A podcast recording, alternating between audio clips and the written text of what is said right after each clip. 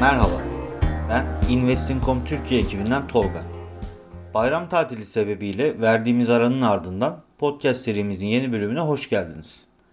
Bugünkü bölümümüzde yatırıma yeni başlamak isteyenlerle birlikte hali hazırda yatırım yapanların da sık sık değerlendirdiği bir konuyu inceleyeceğiz. Yatırım nasıl yapılmalı? Elimizdeki sermayenin tamamını tek seferde seçtiğimiz hisse ya da farklı bir yatırım aracına yatırmalı mıyız? Yoksa bu yatırımı zaman içinde mi yaymalıyız?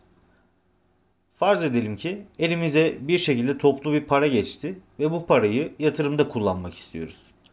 Elimizdeki seçeneklerden biri bu parayı belirlediğimiz yatırım aracına ya da araçlarına hiç zaman kaybetmeden yatırmak. Tabii ki borsaların ve güçlü şirketlerin hisselerinin uzun vadede güçlü getiriler sunduğunu biliyoruz. Ancak önemli boyutta bir miktarı bir anda yatırmak da herkesin kolayca alabileceği bir karar değil. İlk olarak toplu para yatırmanın avantajlarından bahsedelim. Ana avantajlardan biri anında piyasa kazancı potansiyeli. Tek seferde büyük miktarda para yatırdığınızda piyasadaki herhangi bir olumlu hareketten hemen yararlanma fırsatına sahip oluyorsunuz. Pozitif bir beklentiye sahipseniz veya piyasanın değerinin düşük olduğuna inanıyorsanız bu yaklaşım bu fırsatları yakalamanıza ve potansiyel olarak yatırımınızın daha hızlı büyümesine imkan sunar. Bir diğer avantaj ise bileşik getirinin gücü. Önceden toplu bir miktar yatırarak paranıza büyümesi ve getirilerini katlayarak büyümesi için daha fazla zaman verirsiniz. Bu paranızı en başından itibaren işe koymak gibidir. Paranız ne kadar uzun süre yatırımda kalırsa getirileriniz daha fazla getiri sağladığı için bileşik etkiden o kadar fazla yararlanabilir. Zaman içinde bu bileşik etki yatırımınızın toplam büyümesini önemli ölçüde arttırır. Ancak tabii ki toplu para yatırımının da kendine özgü dezavantajları olduğunu unutmamak önemli. Önemli bir dezavantaj, herkesin bu tarz bir kararı değerlendirirken aklına ilk gelen şey yani kötü piyasa zamanlaması riski. Eğer toplu bir yatırım yaparsanız ve kısa bir süre sonra piyasada bir düşüş yaşanırsa yatırımınızın önemli bir kısmını kaybedebilirsiniz ve başlangıç seviyenize dönmek önemli bir zaman alabilir. Böyle durumlarda yatırımınızı korumak irade gerektirir ve çoğu bireysel yatırımcı kayıplarının daha da artacağı korkusuyla parasının tamamını çekerek kaybın telafi edilmesi için bir şans vermez. Ayrıca toplu para yatırımı tabii ki önceden büyük miktarda paraya sahip olmayı gerektiriyor. Herkesin tek seferde yatırım yapmak için hali hazırda önemli miktarda nakit parası olmayabilir. Bu durum yatırım yapmak için kademeli veya daha yönetilebilir bir yaklaşım tercih eden bireyler için zorlayıcı olabilir. Son olarak toplu para yatırımı bazı yatırımcılar için psikolojik olarak da biraz ürkütücü olabilir. Yanlış bir yatırım kararı verme veya zamanlamayı doğru yapamama korkusu endişe ve tereddüt yaratarak çoğu zaman hiç yatırım yapmamaya yol açar ki bu da aslında uzun vadede en hatalı karar olabilir. Sonuç olarak toplu para yatırımı anında piyasa kazancı potansiyeli ve bileşik getiri gücü sunar. Bununla birlikte kötü piyasa zamanlaması riski de taşır ve önceden önemli miktarda bir kaynak gerektirir.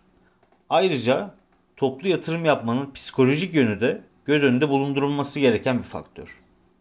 Şimdi yatırım yöntemi konusunda ikinci alternatifimize geçelim. Bu da sermayemizin tamamını tek seferde yatırmak yerine düzenli aralıklara yaymak. Bu seçeneğe İngilizce'de dollar cost averaging deniyor. Yani dolar maliyetini ya da birim maliyeti ortalamaya yaymak. Bu stratejide piyasanın nasıl performans gösterdiğinden bağımsız olarak düzenli aralıklarla sabit miktarda para yatırırsınız. Tabii bu da artıları ve eksileri olan bir strateji. O yüzden şimdi bunlara da yakından bakalım. Maliyet ortalamasının en güzel yanlarından biri piyasadaki iniş ve çıkışların etkisini azaltmaya yardımcı olması. Her ay ya da her hafta gibi düzenli aralıklarda sabit bir tutarı yatırarak fiyatlar düşük olduğunda daha fazla hisse ve fiyatlar yüksek olduğunda daha az bir hisse satın alırsınız. Böylece ortalama maliyetiniz düşer.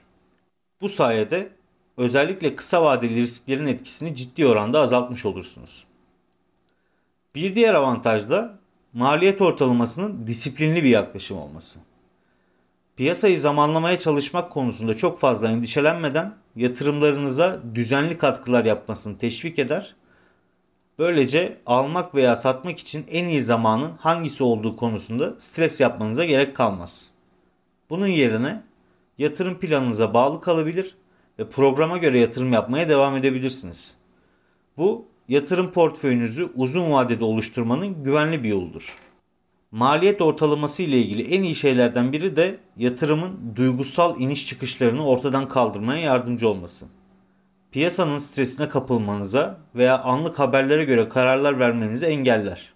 Tabii ki maliyet ortalamasının da bazı dezavantajları olabilir ve bunlara da bakalım. Potansiyel dezavantajlardan biri fırsat maliyeti. Düzenli olarak sabit bir miktarda yatırım yaptığınız için fiyatların en düşük olduğu zamanlarda daha büyük miktarlarda satın alma fırsatını kaçırabilirsiniz. Odaklandığınız yatırımın değeri aniden yükselirse daha önce toplu bir yatırım yapmadığınız için pişmanlık duyabilirsiniz. Ayrıca göz önünde bulundurulması gereken bir diğer konu da maliyet ortalamasının kârı garanti etmediği ve kayıplara karşı tam bir koruma sağlamadığı. Piyasadaki dalgalanmaların etkisini azaltmaya yardımcı olsa da seçtiğiniz yatırımın zaman içinde sürekli olarak değer kaybetme ihtimali hala var. Böyle bir durumda daha düşük fiyatlardan hisse biriktirmeye devam edersiniz ve bu da genel bir kayıpla sonuçlanabilir. Bu nedenle seçtiğiniz yatırım yöntemine ek olarak yatırım yapacağınız aracı dair de bilgi sahibi olmak ve yatırımlarınızı yakından izlemek çok önemli. İşlem maliyetleri de bir dezavantaj olabilir. Kullandığınız yatırım platformuna bağlı olarak maliyet ortalaması yoluyla yapılan her yatırım işlem ücretleriyle birlikte gelebilir. Bu ücretler özellikle de sık sık küçük miktarlarda yatırım yapıyorsanız toplam gelirinizi azaltabilir. Bu yöntemin etkinliğini değerlendirirken bu maliyetleri hesaba katmak ve bunların yatırım hedeflerinizle uyumlu olup olmadığını göz önünde bulundurmak önemli. Son olarak maliyet ortalaması esnekliğinizi sınırlayabilir. Zaman içinde belli bir yatırıma bağlı kaldığınız için gelecek vadeden diğer fırsatları keşfetme yeteneğinizi kısıtlayabilir. Yatırım seçimlerinizi periyodik olarak yeniden değerlendirmek ve gerekirse stratejinizi ayarlamak önemlidir. Yeni olasılıklara açık olmak ve yatırım portföyünüzün gelişen hedefleriniz ve risk toleranslarınızla uyumlu olduğundan emin olmanız gerek. Piyasaya girmek için doğru zamanı yakalamaya çalışmanın önemli olup olmadığına dair bir araştırmaya denk geldim. ABD'nin ünlü finans kuruluşlarından Charles Schwab bir incelemesinde 4 farklı yatırım tarzını karşılaştırmış. Bu 4 yatırımcıdan her biri 2000 yılından itibaren her yılın başında 2000 dolarlık bir kaynak alıyor ve bu kaynağı kendi tarzlarına göre borsada yani SP500 endeksinde değerlendiriyor. İlk yatırımcımız olan Peter insanüstü bir yetenekle piyasayı mükemmel bir şekilde zamanlayabiliyor ve her yıl 2000 dolarını piyasanın en düşük noktasında yatırıyor. Örneğin 2001 yılının ilk gününde aldığı 2000 doları SP500'ün yılın en düşük kapanışını yaptığı 21 Eylül'de yatırıyor. Peter 2020'ye kadar 20 yıl boyunca her yıl yatırımını mümkün olan en iyi anda yapıyor. Ashley ise daha basit ve istikrarlı bir yol seçiyor. Her yıl yılın ilk günü 2000 dolarlık miktarı aldığında hiç beklemeden borsaya yatırıyor. Matthew yıllık 2000 dolarını 12 eşit paya bölerek bu miktarları her ayın başında borsaya yatırıyor. Yani maliyet ortalaması yapıyor. Rosie ise maalesef oldukça şanssız ve her yıl 2000 dolarını mümkün olan en kötü zamanda yani piyasanın tepe noktasında yatırıyor. Şimdi bu farklı yatırım tarzlarının elde ettiği sonuçlara bakalım. Tabii ki en iyi sonuçları piyasayı mükemmel zamanlamayı başaran Peter elde ediyor. Peter'ın bu 20 yıllık dönemdeki yatırımı toplamda 151 bin dolar civarında. Ancak daha da şaşırtıcı olan 2000 dolarını hiç beklemeden yatıran Ashley ile 12 aya yayan Matthew'un Peter'a çok yakın sonuçlar elde etmesi.